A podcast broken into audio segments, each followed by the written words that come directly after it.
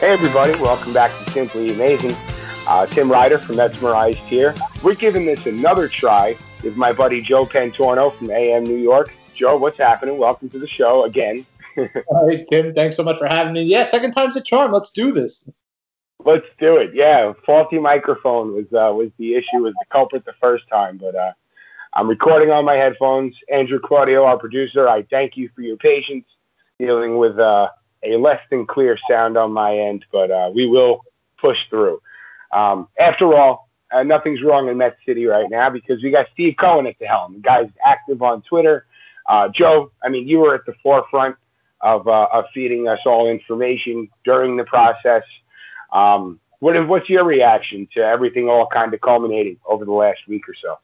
Yeah, I mean, it was an it was an absolute pleasure to kind of bring you guys news over the last few months, and it was certainly a whirlwind. And um, it's it's nice to kind of get some closure in a way. This was one of the oddest, most roller coaster like stories I've ever covered that had certainly for uh, quite a while, and uh, I can say that confidently because I don't really foray into politics much, so that's easy enough. Where uh, this was one of the more wild stories that I ever had to kind of follow along with. But uh, yeah, you know, this is a day that Mets fans really deserve. Um, they've been tortured for so long, and um, you know, I just, you know, 10, 12 years ago, I remember going to Shea Stadium and Citi Field, you know, with my dad, and uh, you know, you saw the shirts back then, sell the team, and you heard the chants and everything like that. And, um, you know, so many fans have been unhappy with uh, previous ownership and the direction that they had the team going in, and kind of that feigning of contention. And uh, to finally get somebody who, you know, provides that light at the end of the tunnel and somebody that can kind of propel this team from not being fake contenders, but to actually being real contenders, um, that's going to mean a lot to this fan base. And again, I mean, um, you know, we've been in, we've, we've come into contact with so many fans over the last few weeks, months, and years, and uh, you know, they they don't hold back their punches, and when they're upset, you know, they they let you know. And uh, just to kind of see this happening is great for the fans, and obviously, it's great for the organization too. They are on the precipice of uh, becoming the, the, big fish in the pond that is Major League Baseball. And, uh, you know, the culture is already changing in Queens, and uh, things are only looking up right now. Well, I think that's the biggest part is the culture change.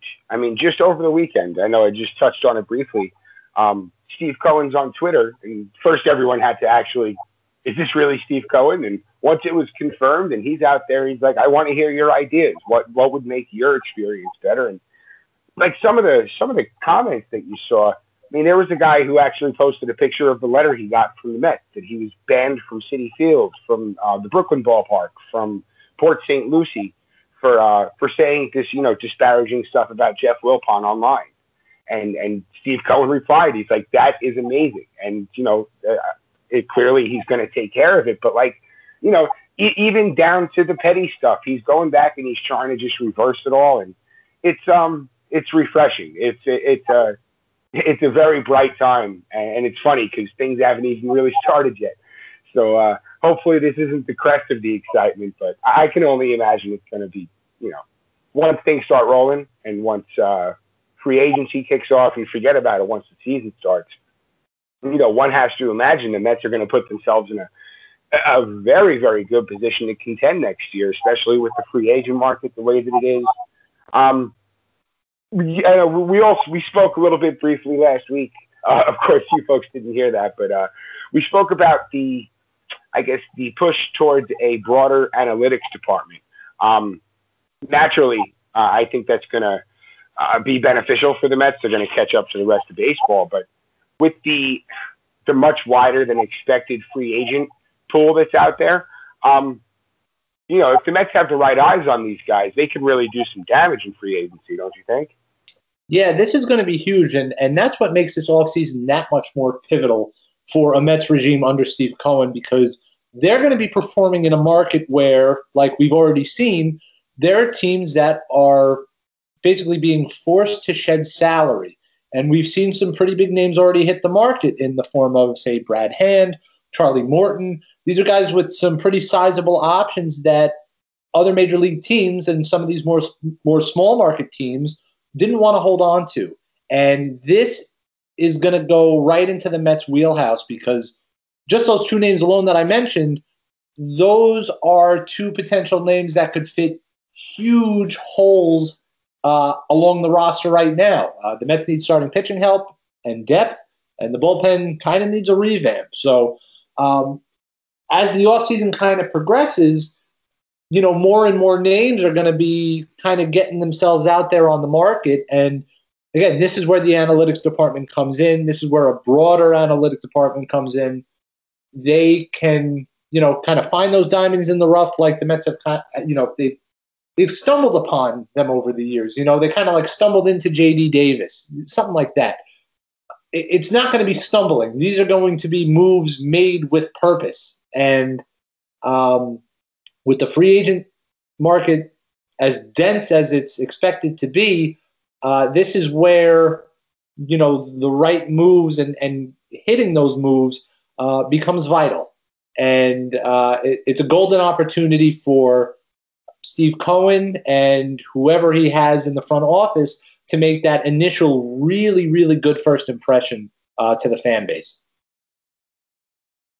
Oh, for sure. And I think the expanded front office, um, the the maybe you want to call it a three pronged um, head of the head of baseball operations between Sandy Alderson and we've heard reports that uh, they'll be hiring a president of baseball operations, uh, a general manager, uh, presumably, of course, if, if Van Wagenen doesn't come back. But um, between Sandy and Steve Cohen, who, you know, Steve Cohen's gone out there and he, he's, you know, taken risks, obviously, in business. And, you know, he's been highly rewarded for those risks. But, you know, one has to assume he does his homework on, on certain aspects of investments. And, um, you know, just a calculated but deliberate effort on, on the Mets' part could, could, could really, um, you know, that could push them over the top. I mean, your, your George Springers are out there. Uh, your high end pitching is out there if they want to go for a guy like Trevor Bauer.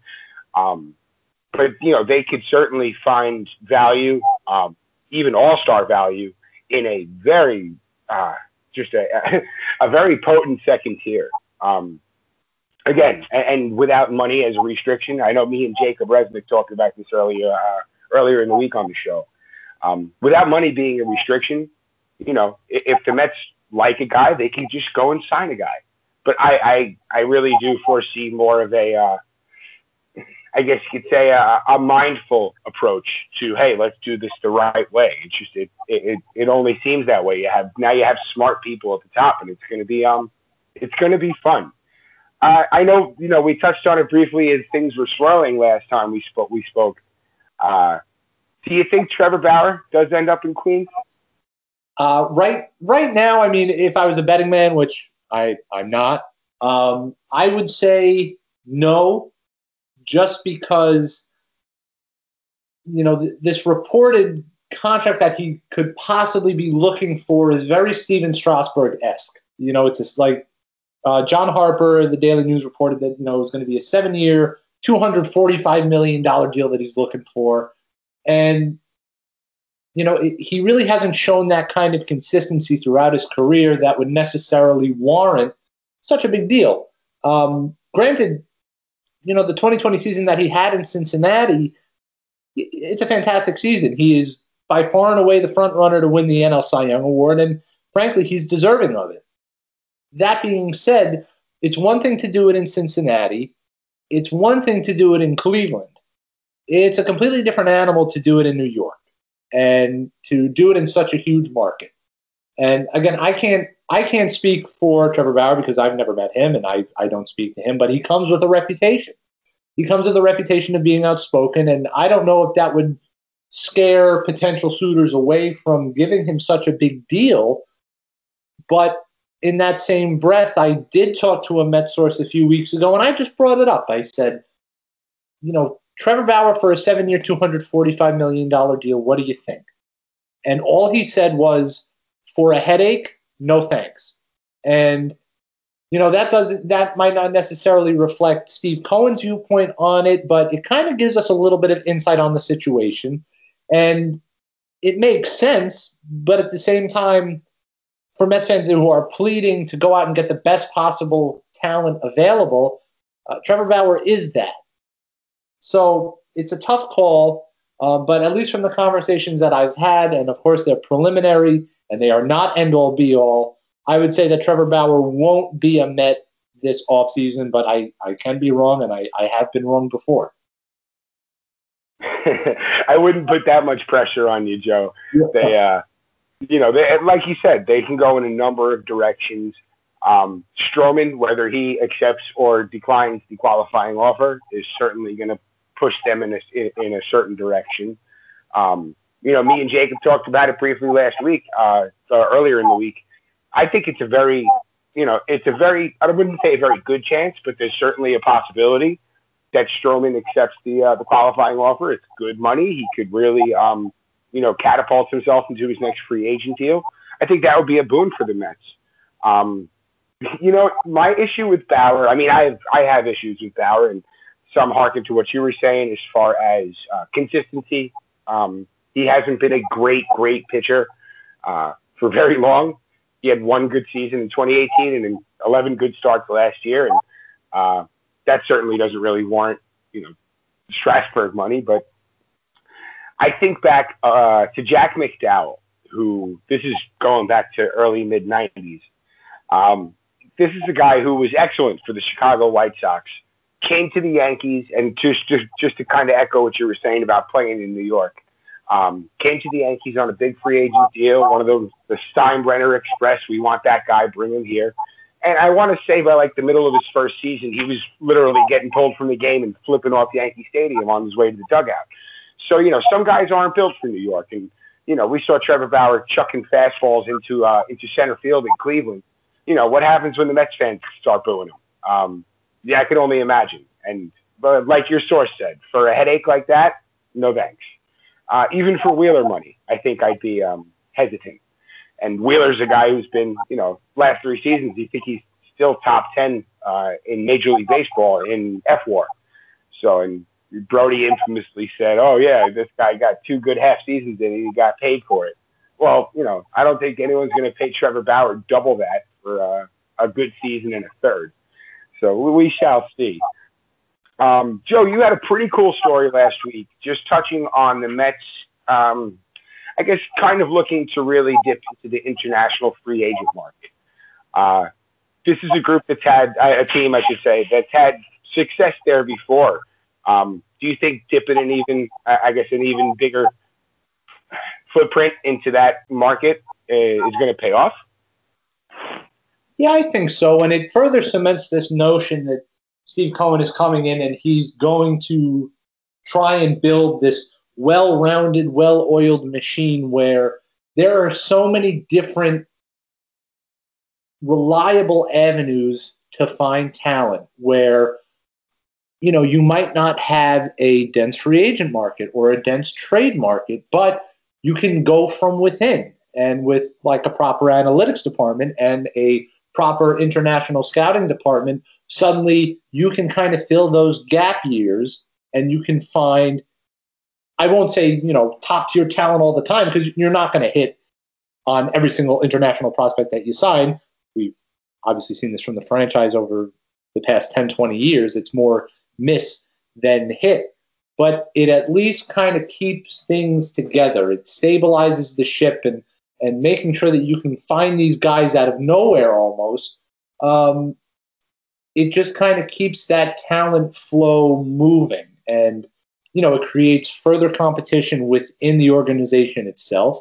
And it leaves the front office and the powers that be with a lot of really good problems on their hands. And, you know, nobody has ever accused the Mets recently of being a deep franchise. Uh, so, with this uh, initial desire to kind of bolster that international scouting department, find those roots and lay them in the right places, uh, that's the necessary steps needed to do that. So uh, again, that's that's a really really another promising development from the front office. Oh, definitely, and casting a wider net in that sense. Um, you know, it could really bring in some big fish. I mean, just e- even in the past, going back historically, um, when the Mets have hit in the international classes, they've hit pretty high. I mean, Jose Reyes was a 16 year old signee out of Dominican.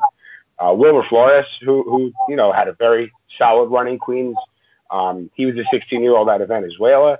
You know, and of course, there's guys who, who don't really ever bubble up. But even now, I mean, going to Amed Rosario, Andres Gimenez, Ronny Mauricio, who was, I believe, the number two position player in his signing class um, when he signed 2017, 2018. Um, and, you know, like you said, it's a good problem to have when you have, you know, talented players all making their way through the system.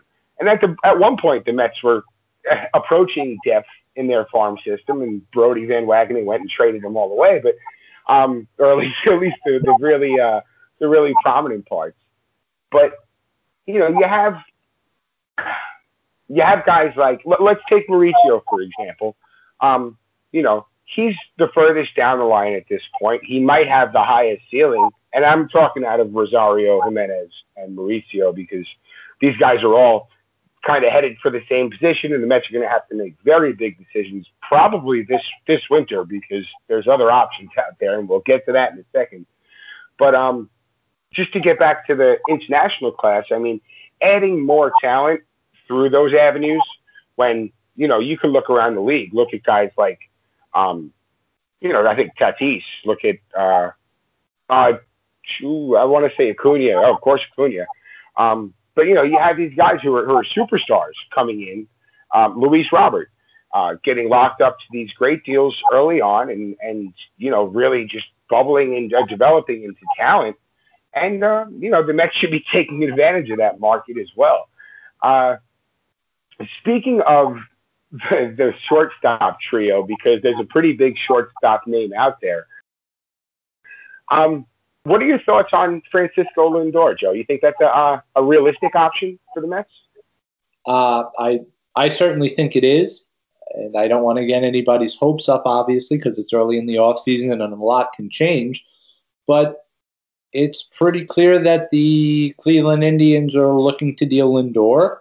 It makes sense, and they kind of have to pull the trigger quick if they want to really salvage something from a deal involving him, because um, you know, they really missed out on their opportunity to maximize their return uh, for Francisco Lindor.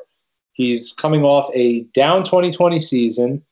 He is a superstar that's going to be demanding a big contract with only one year left of term. So that's going to kind of hamper what Cleveland can get back. And for a team that, you know, in terms of the farm system isn't as deep, but does have a litany of position players already up with the big club that they could offer to Cleveland, uh, the Mets kind of fall into that perfect spot to send an enticing offer to the Indians. And really, if the opportunity arises, uh, this is a guy that you really shouldn't pass up. This is a recognizable face that Major League Baseball constantly touts out and advertises to try and grow the game. He is one of the best players in the league at his position. Um, he's a five tool player, and you, you stick him in the Mets lineup, and you know the shortstop position is set for the next 10 years at least. So um, it's kind of too good of a deal to pass up. If the opportunity arises again, go for it. Joe, I'm going to ask you to put your general manager hat on for a second. Um, it, it, Cleveland needs a first baseman. Are you including Dom Smith in a deal for Francisco Lindor? Yeah, see, this is, you know, th- this is tough because, well, obviously, what Dominic Smith has brought over the past year plus, he's shown that he is taking the necessary steps forward. He he's shown that he is the epitome of a team player. He's great for the clubhouse. He's a glue guy. It's it's such a difficult decision to make because it you know, if you went to Dominic Smith and you said, all right, you know what? Uh, Major League Baseball just called, and we aren't going to have the designated hitter for another 10 years.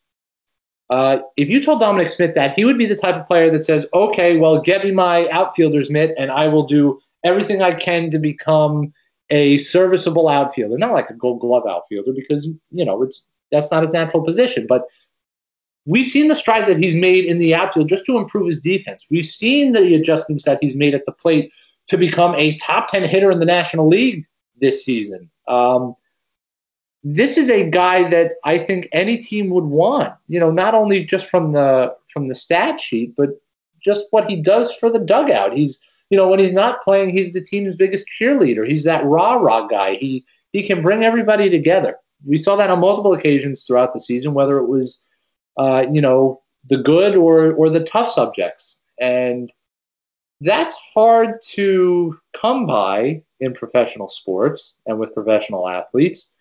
Um, and it also creates a lot of sentimentality amongst the fan base. And I think that creates reason for pause because not only are you getting rid of a budding, promising talent, but you're also parting with a fan favorite.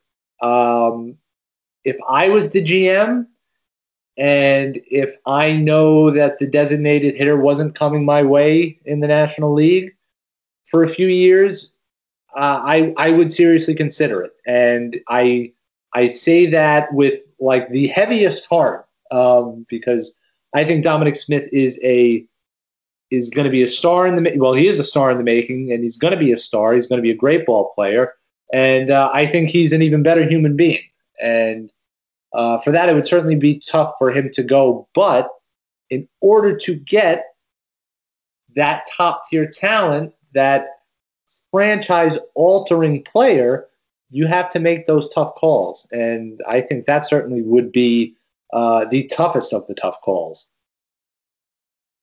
That's the exact phrase that I had on my mind. That's the toughest of calls because you have a guy that you've all right, just from a just from an organizational standpoint, um, he's a first round pick.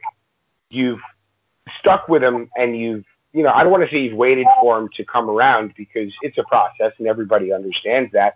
But you watch the fruits of the labor kind of come to you know come to be last season or over the last season and a half or so, and you know, and you look at him now, and, and like you said, he's he's become an integral part of the on-field New York Mets organization. I mean, even off the field, he, he's setting examples. He's the social awareness aspect, everything, everything, just the openness, the honesty. Um, Mets fans love that. We appreciate it. We we we respect it. And um, to to you know to come out with uh, just full transparency and uh, you know what you see is what you get kind of mentality and approach, and, and that's kind of you know him on the field as well and I would, if I were the GM, I'd try my hardest to, to, to turn uh, Cleveland's attention to somebody else. I'd be like, oh, well, look at all of J.D. Davis's uh, hard hit, you know, numbers. He could play a little first base. Um, you know, I, I, of course, for a guy like Lindor, and I, I'm just, I'm kind of dreading that Cleveland is going to come out and say, hey, we want Dom Smith, and it's going to leave the Mets in a very, very precarious spot, And Um, you know, do, do you do you trade up for a for a you know perennial all star, uh, 26, 27 years old by the time the season starts next year, for a guy that you've put so much time and investment into, and he's he's he connects so well with the fan base. I mean, you know, uh, it's a very very tough call. Again, I would try my hardest to include one of these, or at least one of the shortstops because you know Cleveland's going to want to do something to kind of replace Lindor in there, uh, whether it's lineup or whether it's in the depth chart in the organization. I'd be hesitant to move Mauricio. Um, we saw what Gimenez could do last year, and, and that's a it looks like a, a very very complete young player. If they're you know if they're going to take Rosario and and pluck maybe a high a top ten prospect from us, I'd be kind of more. Uh, more open to that than, than dealing away Dom Smith, who, like you said, he fits into the lineup wherever you put him. If he's a pinch hitter, he hits. If he's playing left field, he hits, and he, and he does. He did show a lot of improvement as the season wore on last year. He was making diving catches like he's been playing there for years by the end of the season, and that's just um, you know, it's a tip of the cap to the dedication to his craft. But you know, that's it's again, it's part of the charm. It's part of the Dom Smith package. It's what you get. I mean, you said it perfect before. He's the ultimate team player. Um, I, I, I don't. I try my hardest not to give up Dominic Smith in that deal, but you know, for a guy like Lindor, uh, I'm very happy I'm not making that decision. Yeah, that's uh, and I think it would also kind of have to come with the promise of, you know, can the Mets secure Lindor for the long term? Because you're, you know, you're giving up an awful lot then in a player like Dominic Smith for just one year guaranteed of Lindor, and then you have to try and re you know try and resign him and extend him. If you know you can come with the promise, and I don't want to say sign and trade because they're pretty uh, they're pretty rare, um, but at, at, least with the promise that he would be willing to commit his long term future with the Mets, I think I would be a little more willing. If it's a complete toss up, though, um, I'm I'm holding on to him, and I will say, you know take your pick. You know, send them a list of uh, you know ten or fifteen guys. Say take your pick, but Dom Smith isn't on that list. There's a few guys who aren't on that list. Yeah. Um, you know, Jeff McNeil. Uh, sure. You know, everybody heard the story about Jerry Dipoto uh, going after McNeil first in the Cano Diaz deal, and good on Brodie for not letting him go. But uh, in turn, he got fleeced for Jarred Kelenic. But these things happen, I guess. I know a large contingent of the fan base is going to kill me for saying that, but you know, kind of got to turn the page. Um, yeah, it's going to be an exciting offseason. Uh, me and Jacob talked a little bit last episode about second tier uh, pitching options, uh, starting pitching, I should say. And Betances is back in the fold for, I think, what's going to turn out to be a decent chunk of change for a reliever this year. His 6.8 million next year might turn into a, uh, you know, hopefully it's a bargain for the Mets and he returns to form. Uh, that could be a really big piece. Yeah, absolutely. And and the way I see it now, and, and it depends on who, you know, the Mets can can bring in here this offseason to to bolster up the bullpen. Um, but you know, I, I think Dellin Dellin Betances could be an X factor within this group because we've seen what we can, you know, what he can do. We saw what he can do across town. Uh, he can strike out the world. When he's healthy, he throws absolute bullets. Um, and and you could tell uh, he was he was hesitant. He was timid on the mound when he got to the Mets, and and that comes with you know coming back from a multitude of injury issues, and and they were hampering him throughout the season. And you know you'd like to think, well, if he comes back healthy, and and these are the hypothetical games that the Mets and their fans have been playing for you know a decade plus now. Well, if he's healthy, uh, you know he could be what he used to be, and that's a big ask. But at the same time, the Mets can go out and sign, you know, a Brad Hand or a Liam Hendriks or a Alex Colome. Um, all of a sudden, it t- you know that depth takes that much more pressure off of guys like Betances, like Edwin Diaz, um, you know, like yours, like Jeurys Familia. I mean, it's it's just you, you need to, you know, and and we've seen this throughout the organization for a while now with Mets managing, regardless of the manager. They get one or two horses that they find in the bullpen, and they run them into the ground.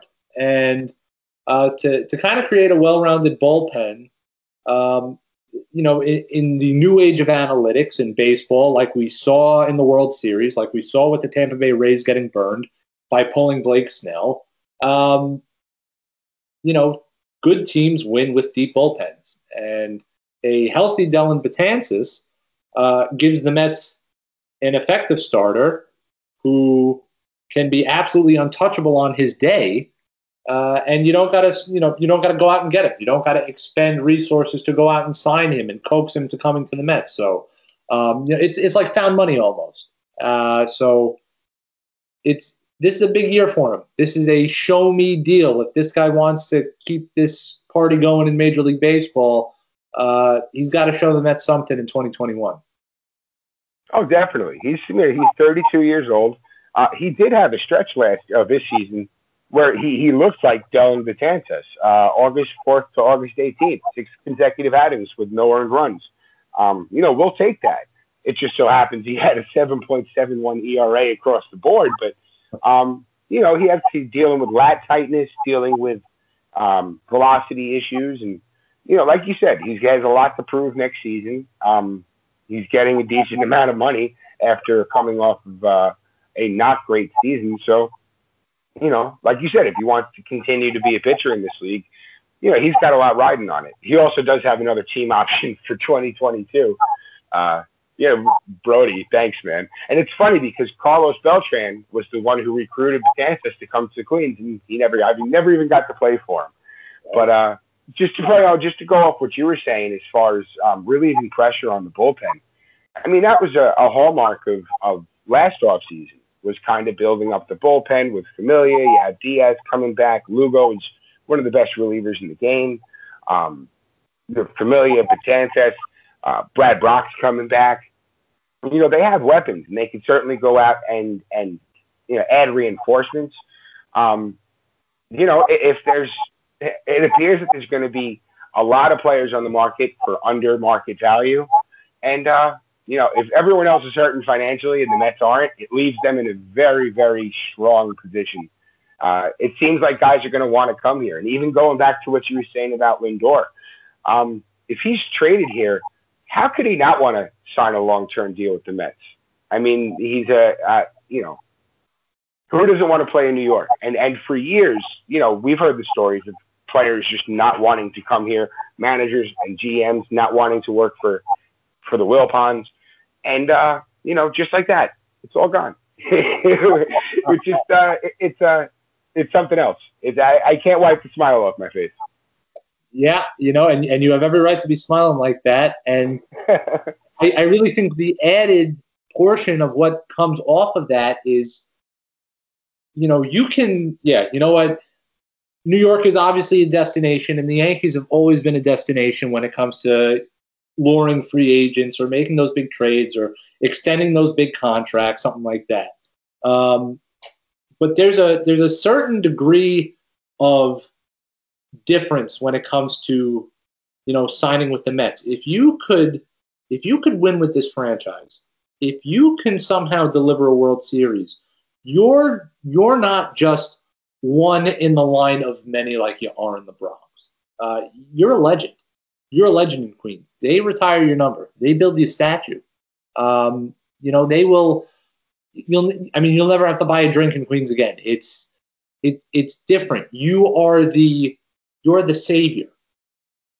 It's it's you know you you come in on you know you're the knight in shining armor within a downtrodden organization, a downtrodden franchise, a, a, a tortured fan base, and you could be the one that saves them, that pulls them out of this 34 year dark hole where, you know, the joys of, of fandom comes with losing in a World Series, winning an occasional division, uh, getting a getting a series win over the the Phillies when they're in a playoff race.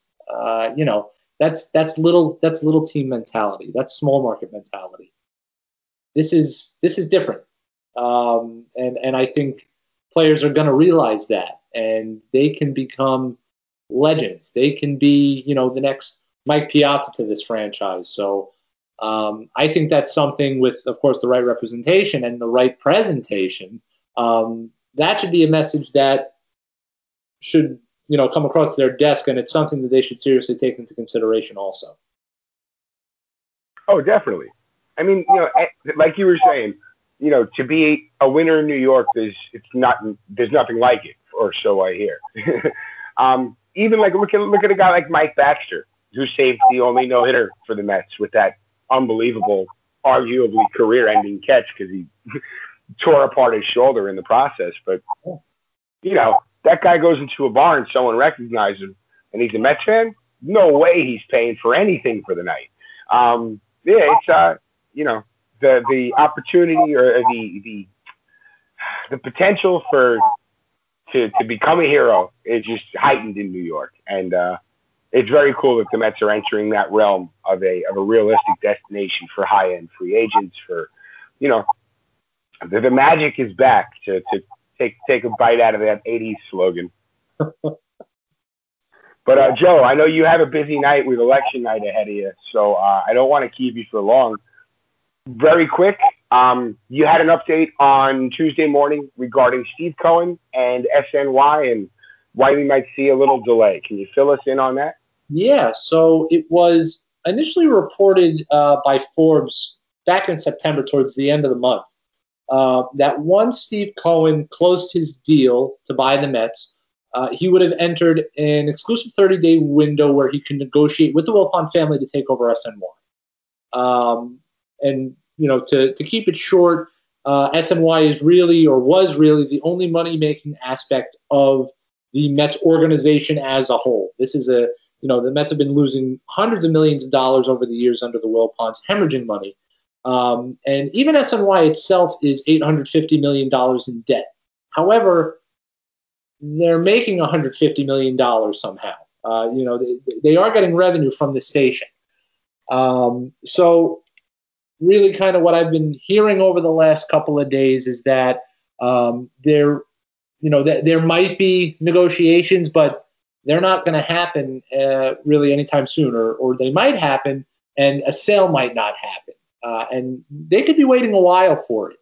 Um, I spoke with a source um, on Monday about it, and basically he said that this is the Wilpons' nest egg. Why would they want to sell something that is bringing in $150 million in revenue? Even though it's being valued at a billion dollars, uh, this is a steady source of income for a family that, which has been well documented, uh, they were they were hammered by this Bernie Madoff Ponzi scheme. They lost a lot of money.